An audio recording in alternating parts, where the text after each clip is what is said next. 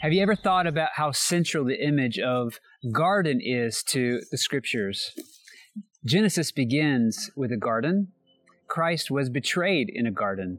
He was buried in a garden outside the city. And at the end of the book of Revelation, John gives us a picture of where all this is headed. There's a garden that is turned into a city. And some call it the Garden City. The Bible calls it the New Jerusalem.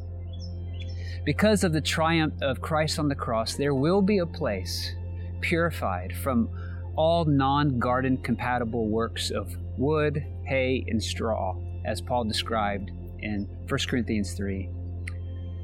A garden city place where sin and sickness and death are destroyed, where sadness isn't a status anymore, where disease disappears, where COVID is kicked out, where hatred and racism are burned by the cross, where wars and violence cease, where shootings don't happen and weapons aren't needed, where sexism and prejudice are purged, where sexualization and smut and swiping right are wiped away, where there is no exploitation and there is no poverty to exploit. There's no abusive pastors, there's no celebrity clergy, there's no wolves in sheep's clothing, no ministries that hurt, no corrupt bureaucracy, no crooks as politicians.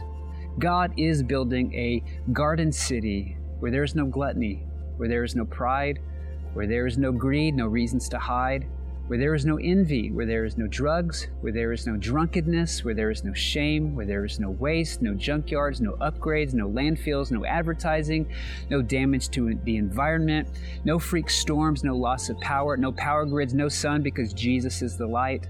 No anxiety, no addictions, no depression, no surgeries, no fear, no heart attacks, no triggers, no cancer, no gluten, no masks, no vaccines, no Zoom calls, no Tylenol, no diapers. And I'm not sure about this one, but no country music. For sure, there's no Twitter, but I hope there's sugar. The road Jesus walked on, the Via Dolorosa, the road of suffering, led to life. And there's a reason that Mary, the first person to see the risen Christ, mistook him for a gardener. Now, on the first day of the week, Mary Magdalene came to the tomb early while it was still dark and saw that the stone had been taken away from the tomb. So she ran and went to Simon Peter and the other disciple, the one whom Jesus loved, and said to them, They have taken the Lord out of the tomb, and we do not know where they have laid him. So Peter went out with the other disciple, and they were going toward the tomb. Both of them were running together, but the other disciple outran Peter and reached the tomb first. In stooping to look in, he saw the linen cloths lying there, but he did not go in. Then Simon Peter came following him and went into the tomb, and he saw the linen cloths lying there, and the face cloth which had been on Jesus' head, not lying with the linen cloths, but folded up in a place by itself.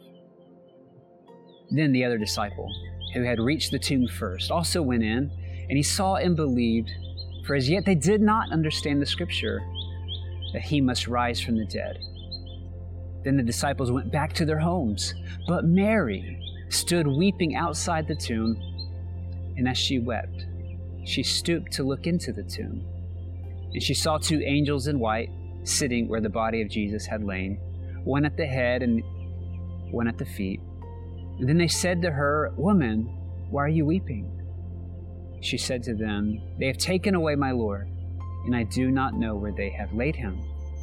Having said this, she turned around and saw Jesus standing, but she did not know it was Jesus.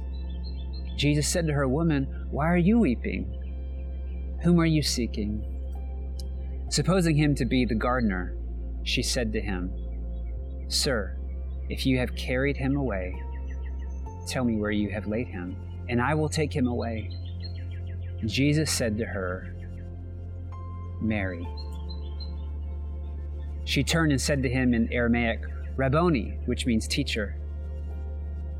Jesus said to her, Do not cling to me, for I have not yet ascended to the Father, but go to my brothers and say to them, I am ascending to my Father and your Father, to my God and your God.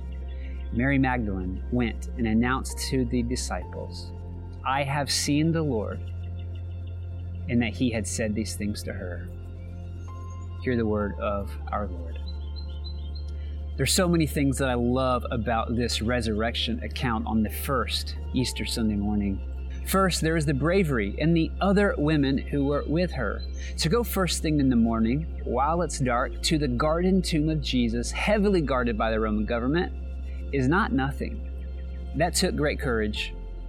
We know from Jewish customs that she's there to finish the burial process. She and everyone else, including the apostles, can't believe that he has actually risen. They're dumbfounded, like many today who still scratch their head at the resurrection. Now, in Luke's version of the account, he includes a detail John leaves out here. In Luke 24, the angels ask, Why do you seek the living among the dead? Here you have Mary seeking the living Lord in a garden tomb, and the angels point out the irony of seeking life in a place of death, which is something we do every day. We often look to dead things, empty things, to give us some sort of life.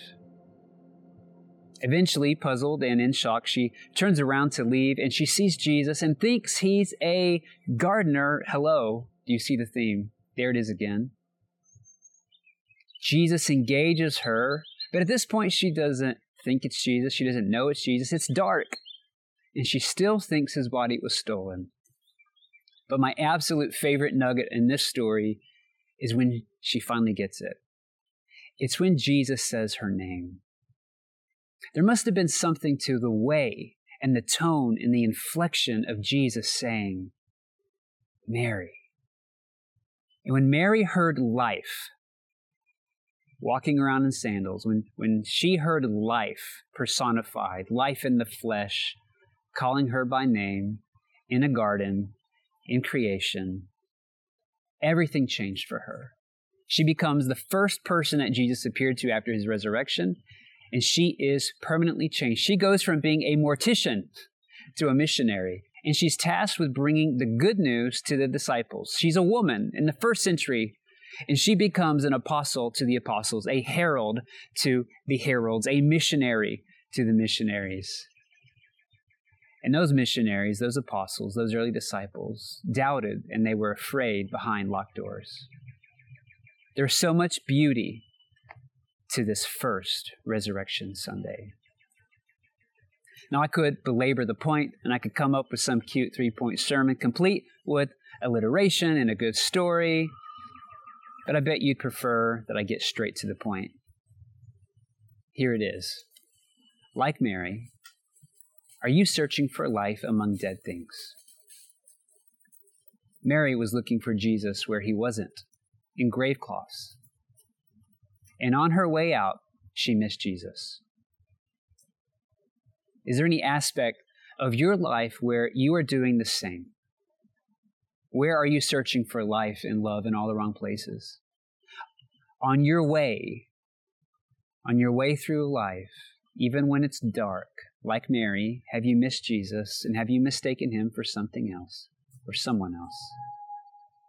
And further, I want to ask all of us have you heard life call your name?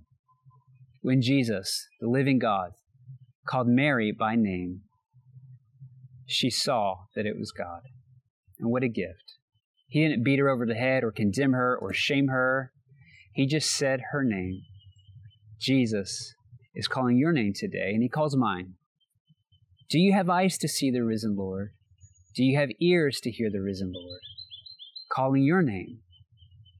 He's here this morning, wherever you are, however you are, ready to meet you, ready to call your name. I encourage you this Easter season to stop looking for life where there is death and to instead look for Jesus in those dark places and listen for when life calls you by name. Let's pray. Jesus, we thank you that you are the living God and that your resurrection is our resurrection too. We thank you for the gift of creation. We thank you for the gift of the color green and orange and yellow and white and the warmth of the sun and the lengthening of daylight in this season and the fresh growth and all the sounds of life. Lord, we long for you to make our lives, our minds, our hearts, souls, our emotions, our relationships life again. In the midst of this long season we've been in, where there is constant news of death and hatred and murders and sickness and pandemics and politics and division and polarization and strife and sin, God, we pray you would come and make us a garden people. Make this place a garden city. Make our families garden families. Make our lives garden life filled, beautiful, filled, fragrance filled. Bring your presence, Lord. God, and for those watching and listening today, Lord, I pray if there's anyone who is far from you or is doubting you or has questions or has put you at arm's length, God, I ask that you would surround them by your kindness, by your love, by your spirit, and that it would be your kindness, your kind presence that bring, brings them to you. Create life where there is death. Turn hearts of stone into hearts of flesh. We ask this in your holy and precious name. Amen.